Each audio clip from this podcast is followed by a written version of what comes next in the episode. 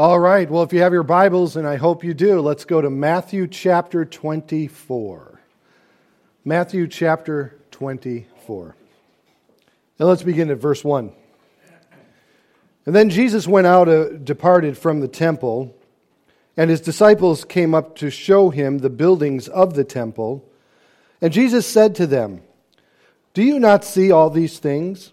Assuredly, I say to you, not one stone shall be left here upon another that shall not be thrown down. Now, as he sat on the Mount of Olives, the disciples came to him privately, saying, Tell us, when will these things be? And what will be the sign of your coming and of the end of the age? And Jesus answered and said to them, Take heed that no one deceive you. For many will come in my name, saying, I am the Christ and will deceive many. And you will hear of wars and rumors of wars. See that you are not troubled. For all these things must come to pass, but the end is not yet. This week, of course, we saw Russia moving into the Ukraine. And many have questioned what does this all mean? Is there prophetic significance to these events? Coming out of the pandemic, which I believe we are coming out of the pandemic, many are insecure and unstable already from the events of the last two years. We don't know who to believe. We don't know who to trust. We have been lied to so often by so many that we now find ourselves in a bewilderment when we see the uh, scenes and the events unfold on our TV screen before us. And often, when we come to such a place, we are in a state of vulnerability because we're, uh, we're not sure what to do, how to interpret what we see. What's really going on? Will we ever know? Can we ever know? I discovered that in my life, whenever I am confronted with a scenario such as this, there are two places that we can go to for clarity. Number one is to understand history, because history often repeats itself, especially when we do not learn from it. But more importantly, it's the Word of God. Any true study of history must include the Word of God because history is simply His story. As we see these things unfold, we're concerned because, again, coming out of the last two years, a worldwide pandemic that we still are not clear concerning its origins. We're still not con- uh, clear that we were given the best scientific advice to combat it. Many are questioning the decisions of our leaders and of our scientists and so forth. And then all of a sudden, Russia moves into Ukraine, and COVID is finally displaced from the front pages of every newspaper in America to enter into a new crisis. I'm personally waiting for the murder hornets to come back. I'm waiting for their arrival again. So, what is going on? Is there pro- prophetic significance to the events that we see unfolding before us? And the answer is yes and no. Many have placed this verse that we are going to be looking at this morning on their social media uh, feeds and it's true in what they are saying, but let us understand what Jesus meant when he said it to keep it in its proper context. Now, don't get me wrong, I certainly believe that we are closer to the return of Jesus Christ than ever before. But no one knows the day or the hour. But Jesus did tell us that we'll know the signs of the times. His disciples here ask him directly, What will be the sign of the end? And of your coming? And this is the question that Jesus answers for us in Matthew chapter 24. But what is the context? How should it be applied? Those things we will look at today. This is the fifth discourse in the Gospel of Matthew. The Gospel of Matthew is written to establish that Jesus is King, their Messiah. And with his arrival, the inauguration, the beginning of the kingdom of God here on this earth has begun. Though it has not been established and placed, and will not do so until he returns a second time, the whole thrust of this book is to establish those two truths. So, Matthew, meticulously, as the tax collector that he was, shows us how Jesus fulfilled the various Old Testament prophecies concerning his identity as Messiah, but also gave us clarity to those things spoken in the book of Zechariah concerning the day of the Lord and the establishment of the kingdom of God here on earth. And when it comes to the Olivet Discourse, the discourse is truly Jesus answering the question of his disciples there on the Mount of Olives, which would have been perfectly positioned to oversee the Temple Mount and everything there. The disciples enamored with the, the glory and the magnificence of the built temple that Herod had created there. Josephus tells us that you really hadn't seen beauty in life until you had seen the temple that Herod had provided. Jesus wasn't nearly as enamored with that temple because, in and through all of his experience here on this earth in his first coming, the Jewish people rejected him as Messiah. And sure enough, in seven, don't you love it when you're 53 and your voice still cracks? I'll get through puberty one day, I promise. Isn't it amazing that they were enamored with this building, and yet the Messiah himself being rejected by the nation. And of course, then Jesus predicts the dissembling of the temple in 70 AD by the Romans, and stating that the Jewish people will be scattered throughout all the earth. But let us not forget that the way Matthew constructs his letter, he immediately precedes this section, of course, in chapter 23, verses 37 through 39. In verse 37, Jesus clearly states that Jerusalem has rejected him as their Savior. When he says, O Jerusalem, Jerusalem, the one who kills the prophets and stones those who are sent to her. How often I wanted to gather your children together as a hen gathers her chicks under her wings, but you were not willing. I came to you. I fulfilled those prophecies that announced my arrival. I rode in on a donkey in the fashion of peace as a king coming to a city in peace, wanting and hoping and desiring that you would recognize and see me as the Messiah. They rejected him, and God fully knew that they were going to reject the coming Messiah in his first advent, his first coming. And he's weeping now because they were unwilling. They could have, but they chose not to. They were unwilling. So he begins and says, See, your house is left to you desolate. The Jewish people were absolutely enamored with the temple. Of course, since its recreation after the Babylonian captivity, and once again being regained after the assault of the Romans and uh, Antiochus Epiphanes, who we've talked about in great length in our study in Daniel. With the Maccabees bringing cleansing and purity back to the temple, Herod establishing it even further.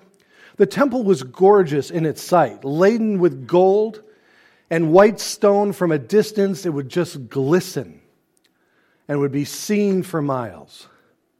And this was where God resided. And as long as the temple was there, God was with his people. But Jesus said, In your rejection of me, For I am God. This temple shall not stand, and it shall be desolate. In verse 39, he says, For I say to you, you shall see me no more till you say, Blessed is he who comes in the name of the Lord. And this, of course, will occur at his second coming. And that is the preface up to what we now begin here in chapter 24. And then Jesus went out and departed from the temple, and his disciples came up and showed him the buildings of the temple. And Jesus said to them, Do you not see that all these things, I say to you, not one stone shall be left here upon another that shall not be thrown down.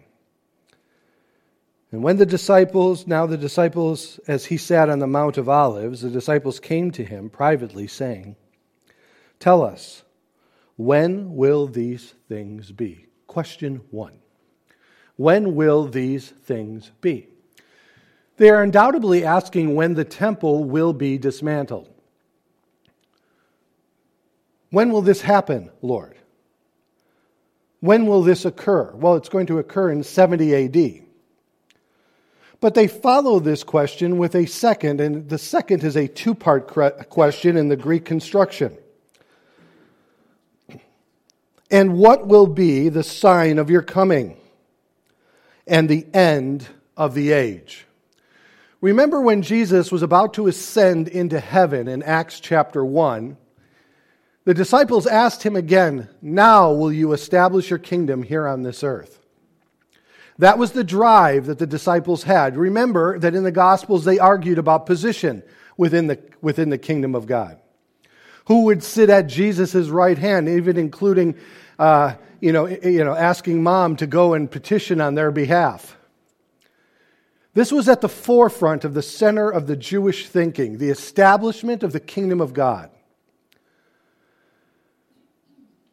So they see this as one and the same. Because in Zechariah 14, verses 1 and 2, the beginning articulation of the day of the Lord starts with the destruction of the temple. And they're thinking that the destruction in 70 AD is the same event that's going to take place in Zechariah 14, 1 and 2. But Zechariah 14, 1 and 2 describes an event that takes place at the end of days. So there are many facets of dimension to what is being asked here that we need to sift through to properly understand. But for the sake of time this morning, let me help you by, by saying that I believe that both Matthew's gospel and Mark's gospel focus on the answer to the second question because that's truly the thrust of both.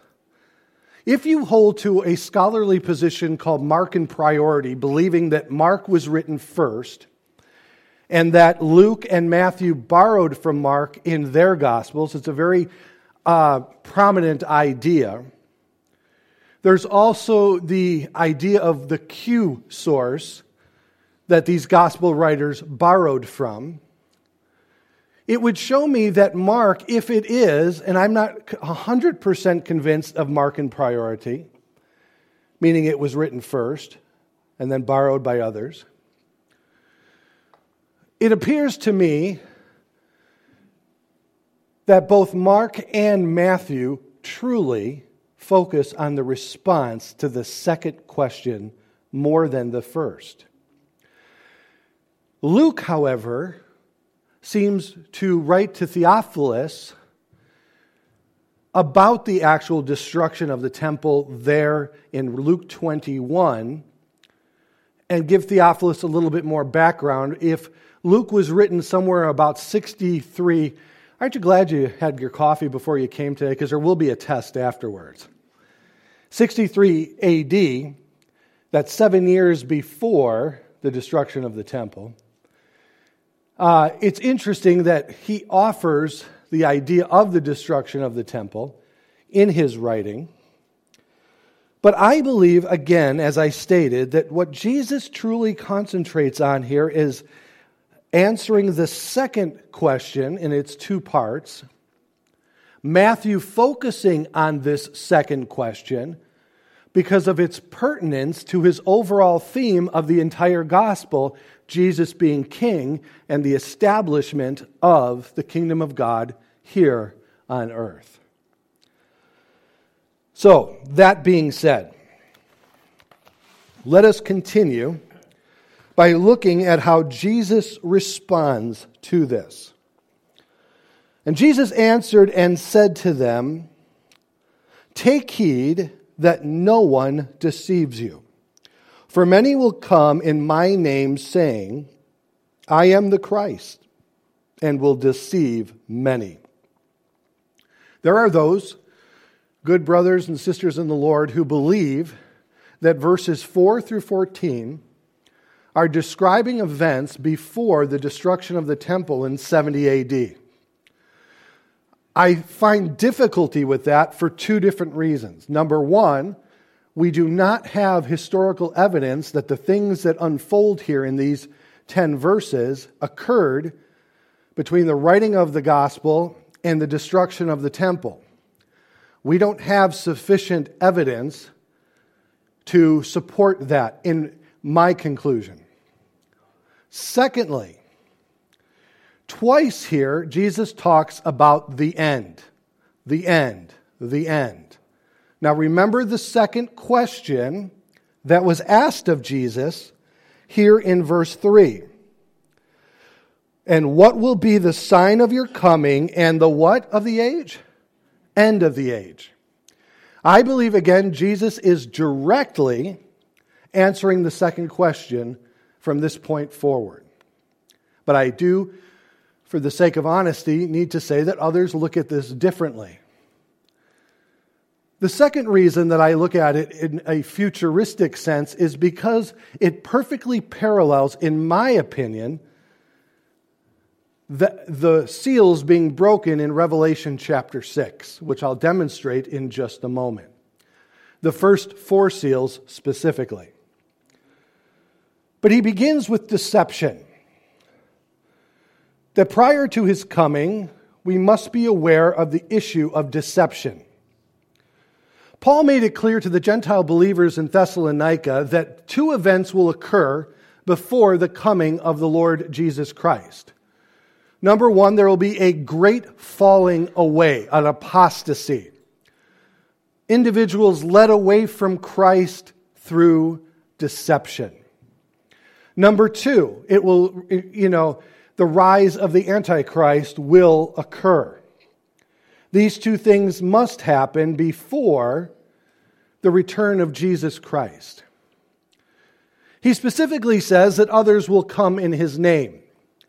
I think John alludes to this when John says that the spirit of Antichrist is already at work in the world today, but will culminate and climax with the coming of the Antichrist, which he perfectly articulates in his first epistle that the Antichrist is coming, who will ultimately deceive the whole world. And we've talked about the Antichrist quite a bit in Daniel and in Thessalonica. So, deception. We must be prepared for deception. We must be prepared to be able to withstand the waves of de- deception that take place. And you can see very quickly that if we believe that we are living in a time where we don't know who we can trust, and that we are consistently being lied to by so many, we already have an insecurity and a vulnerability that can be exploited, don't we? The only thing that will keep us grounded in this time is the Word of God is understanding and knowing the Word of God. There is a wave blowing through the church right now concerning eschatology, the signs of the end times, the, the study of the last days more specifically. And that wave is this that we really can't know for sure what's going to happen before Jesus Christ actually comes. And so we can't be dogmatic and we can't, uh, you know, we can't be too rigid and we shouldn't be so concerned with what's happening around us in our current moment. And yet I find that Jesus contradicted every one of those statements over and over and over and over again. He rebuked the Pharisees for not recognizing the signs of his first coming, the 333 prophecies that he fulfilled. There are over 600 prophecies concerning his second coming that he has given us to know the signs of the time. That we can live with the idea of the imminent return of Jesus Christ and live accordingly. As John says, purifying ourselves in this hope, in this hope of his return, living a godly life, living full on for him, keeping an uh, eternal perspective rather than getting fixated on the temporal. All of this comes to play when we have an understanding that Jesus can return at any moment. And many dismiss the ideas that we put forward of the rise of an antichrist and a one world government and buying and selling, you know, with a mark on the hand or the forehead. And yet, the world continues to march in that direction each and every day. So I don't think we can just arbitrarily dismiss these things. As one Christian recently said, that our understanding of eschatology is pop culture Christianity, really. The Bible has so much to say about these days.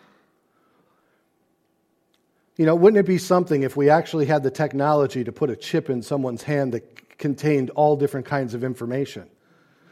Wouldn't that be amazing if that actually occurred? Wouldn't it be amazing if Russia showed aggression in the world, as the Bible predicts? Wouldn't it be amazing if a group, maybe out of Davos, would say that the United States will no longer be the superpower of the world, but a collection of nations going forward will be the last superpower here on this earth? I think I read that somewhere. Now, I'm not saying that these are the exact fulfillments of the events of the Bible, but the ideas and concepts and uh, actions are already here and would be easily exploited by one that we know to be the Antichrist. So let us not be deceived. And then he goes on and he says in verse 6 And you will hear of wars and rumors of wars, and see that you are not troubled. For all these things must come to pass, but the end is not yet. For nation will rise against nation, kingdom against kingdom, and there will be famines, pestilence, earthquakes in various places. All of these are the beginning of sorrows. Labor pains, birth pangs, Throughout the Old Testament, there are passages given to us, especially in Isaiah, which I'll look at in just a moment, that the prophets use the uh, labor pains of a woman to illustrate for the people the coming difficulties of the great day of the Lord. For example, in Isaiah 13 8, Isaiah writes, and they will be afraid. Pangs and sorrows will take hold of them. They will be in pain as a woman in childbirth. They will be amazed at one another. Their faces will be like flames. Read these chapters when you have a moment. Isaiah 26, 17 again uses the same illustration.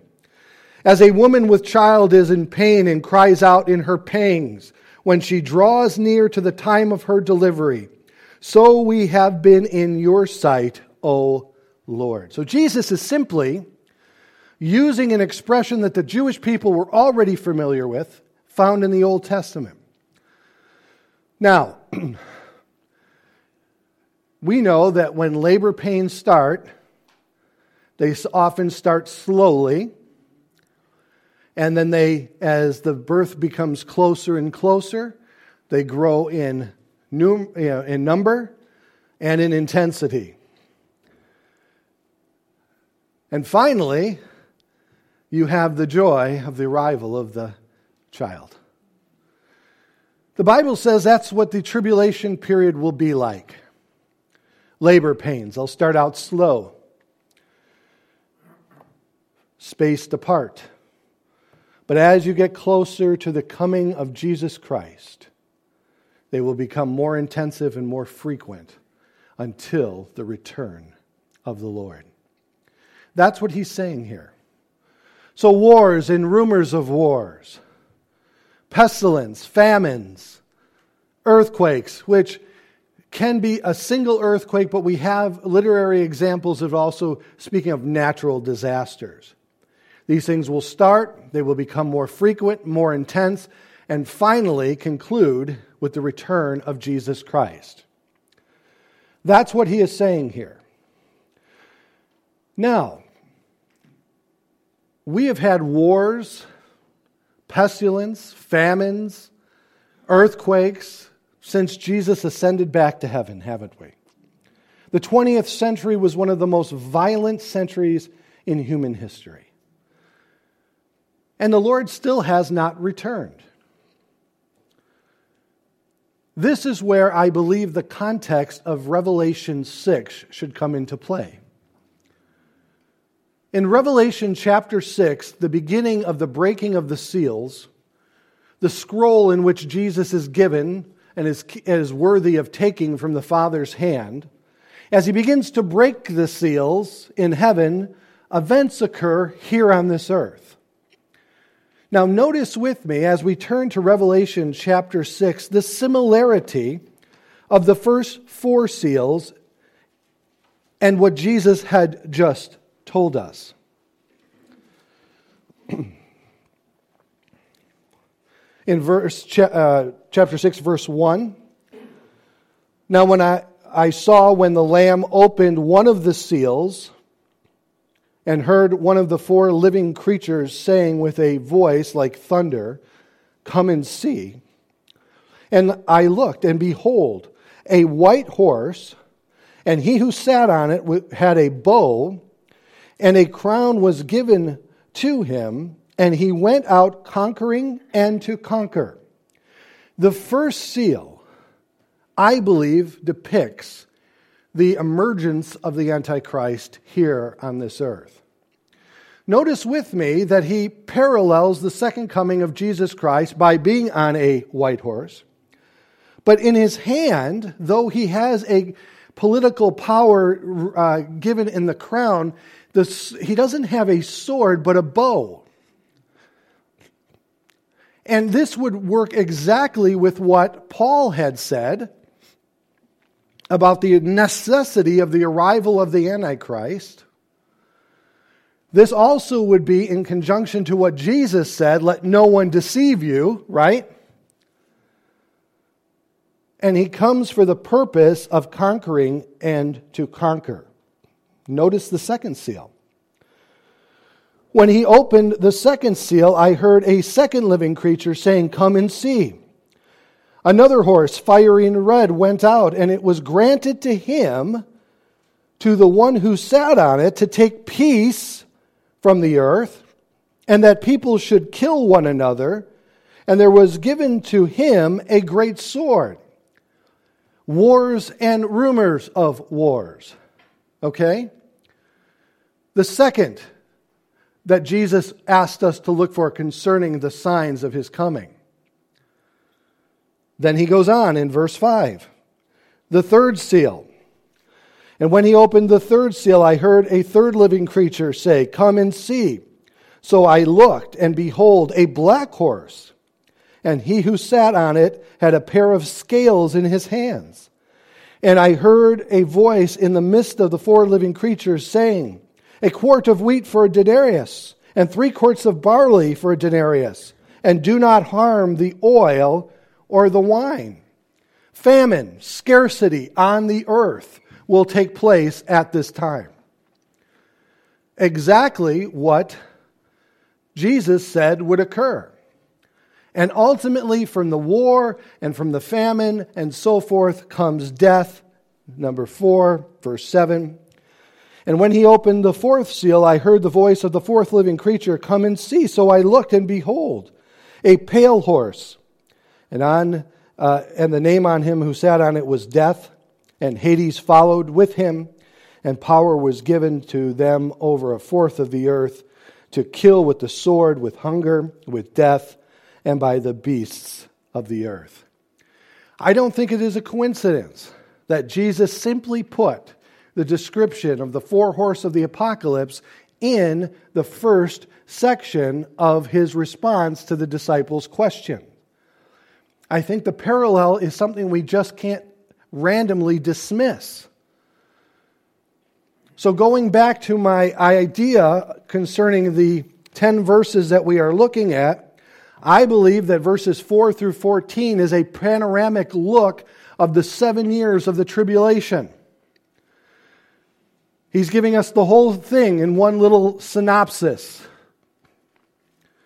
And so the wars and rumors of wars that he is speaking of are those wars and rumors of wars that occur after the arrival of the Antichrist. Now, saying that, I also want to be clear that though the labor pains that he speaks of occur, I believe, after the arrival of the Antichrist, it is for sure that the earth is pregnant, isn't it? Meaning we're getting closer. And what we see happening, the destabilization in our world, is all leading to that point.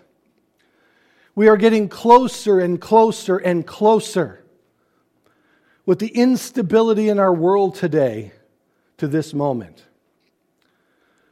But I also want to encourage you here at this moment because that which is currently restraining the rise of the Antichrist must be taken away before the Antichrist can rise to power. What is that restraint? I believe it is the Holy Spirit working through the church. And when we are removed in the rapture of the church, it will allow for the rise of the Antichrist to occur. He goes on to say, and let's continue reading if, if, you, if we will. In verse 9, notice he says to them, then they will deliver you. Now, that word you doesn't also just necessarily mean those who he's speaking to, but you as a people, the Jewish people, will deliver you up to tribulation and kill you. And you will be hated by all nations. Notice that, not just the Roman nation, all nations. And this is exactly what happens in the tribulation period. For my name's sake. And then many will be offended will betray one another and will hate one another. Then many false prophets will rise up and deceive many. That's exactly what happens in this seven year period. A false prophet precedes the Antichrist. And because of lawlessness will abound, the love of many will grow cold. But he who endures to the what? The end shall be saved. What does he mean? Meaning, that there's a need of, um, I almost says perspiration. Uh, yeah, they're going to be sweating a lot in the tribulation period, but perseverance. Now, the salvation that he's talking about here is not spiritual salvation, it's talking about coming through the tribulation period. For we know that Jews who do survive the tribulation period here physically on the earth will enter into the millennial kingdom after Jesus Christ's return. And then he says in verse 14, and this gospel of the kingdom will be preached in all the world as a witness to all the nations. And then again, he says, the end will come. So again, I believe what he's doing is giving us a synopsis of those seven years. I discovered this week that in the Babylonian Talmud, uh, rabbis were already anticipating a seven year period of trouble before the coming of Messiah. And I'm exploring that more, and I'm going to use it in upcoming messages. There's this idea that seven years must occur, that 70th year, uh, 70th period of seven years that Daniel anticipated, that is outlined for us in Revelation 6 through Revelation 19. And as God has now, Jesus himself has given us a bird's eye perspective. Let us think of these words in Zechariah 14, 2 through 4. Should be on the screen behind me. For I will gather all the nations to battle against Jerusalem. That didn't happen in 70 AD, it was just Rome. The cities shall be taken, the houses rifled, the women ravished. Half of the city shall go into captivity, but the remnant of the people shall be cut off from the city. Then the Lord will go forth and fight against those nations. And he fights in the day of the battle. And in that day, his feet will stand on the Mount of Olives, which, is, which faces Jerusalem on the east. And the Mount of Olives shall be split in two from east to west, making a very large valley. Half of the mountain shall move towards the north and half towards the south. That hasn't occurred yet, but it's going to be something when it does.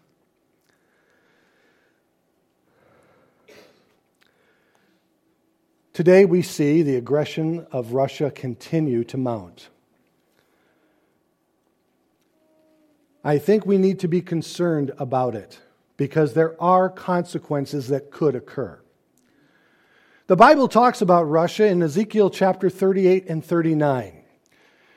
In the Bible, they're known as Magog, the territory to the north of Israel. And the Bible tells us clearly, tells us clearly that Magog will come against Israel in the last days with a group of other nations to conquer and to steal it of its, its spoil.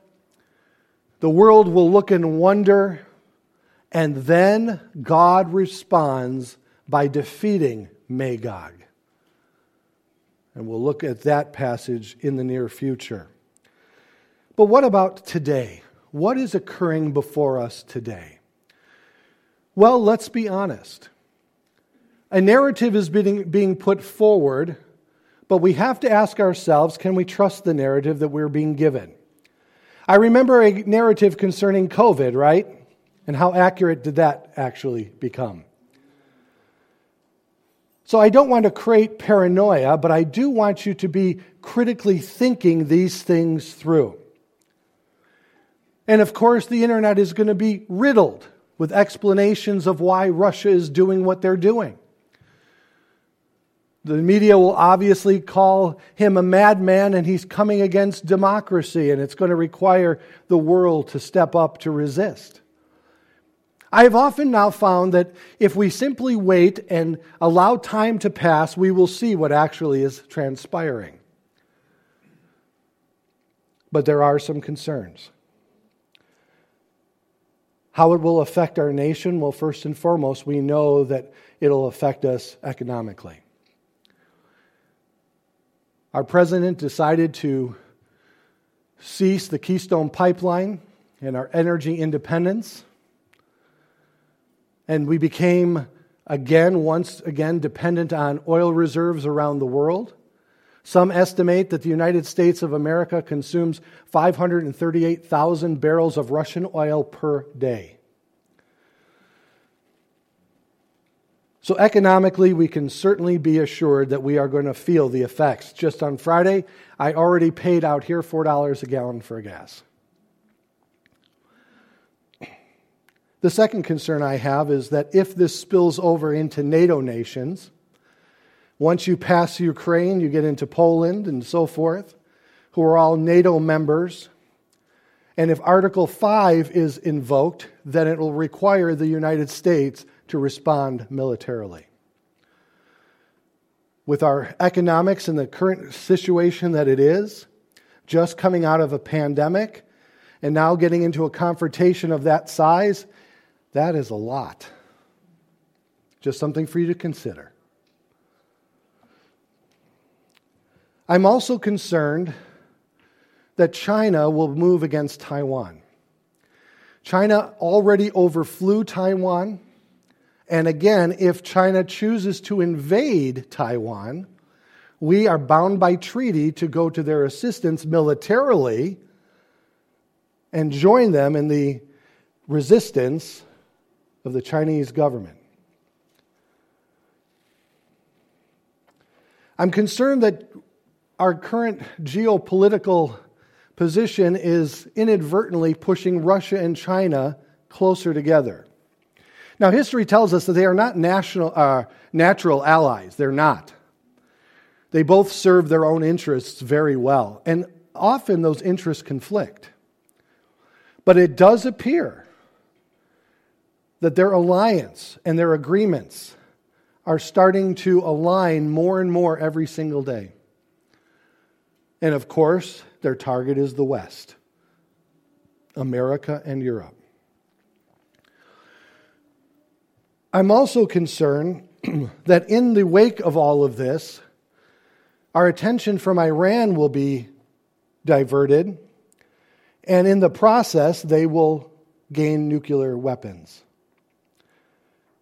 Because now we've seen that just yesterday, I believe, or Friday, North Korea launched a missile into the Sea of Japan.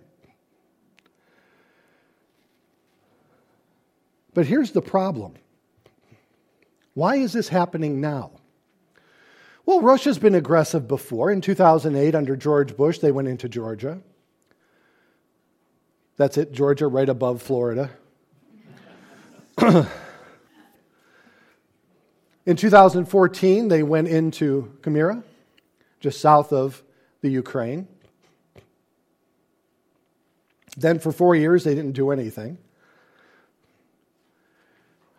The individuals that I listen to who are much more educated than I am are greatly concerned that America appears weak at this moment. And in the wake of weakness, aggressors become more aggressive. Secretary of State under J.F. Kennedy was a man named Dean Rusk. And Dean Rusk said at the beginning of the missile, Cuban Missile Crisis, he stated that if they choose to appease an aggressive nation, appeasement only makes the aggressor more aggressive.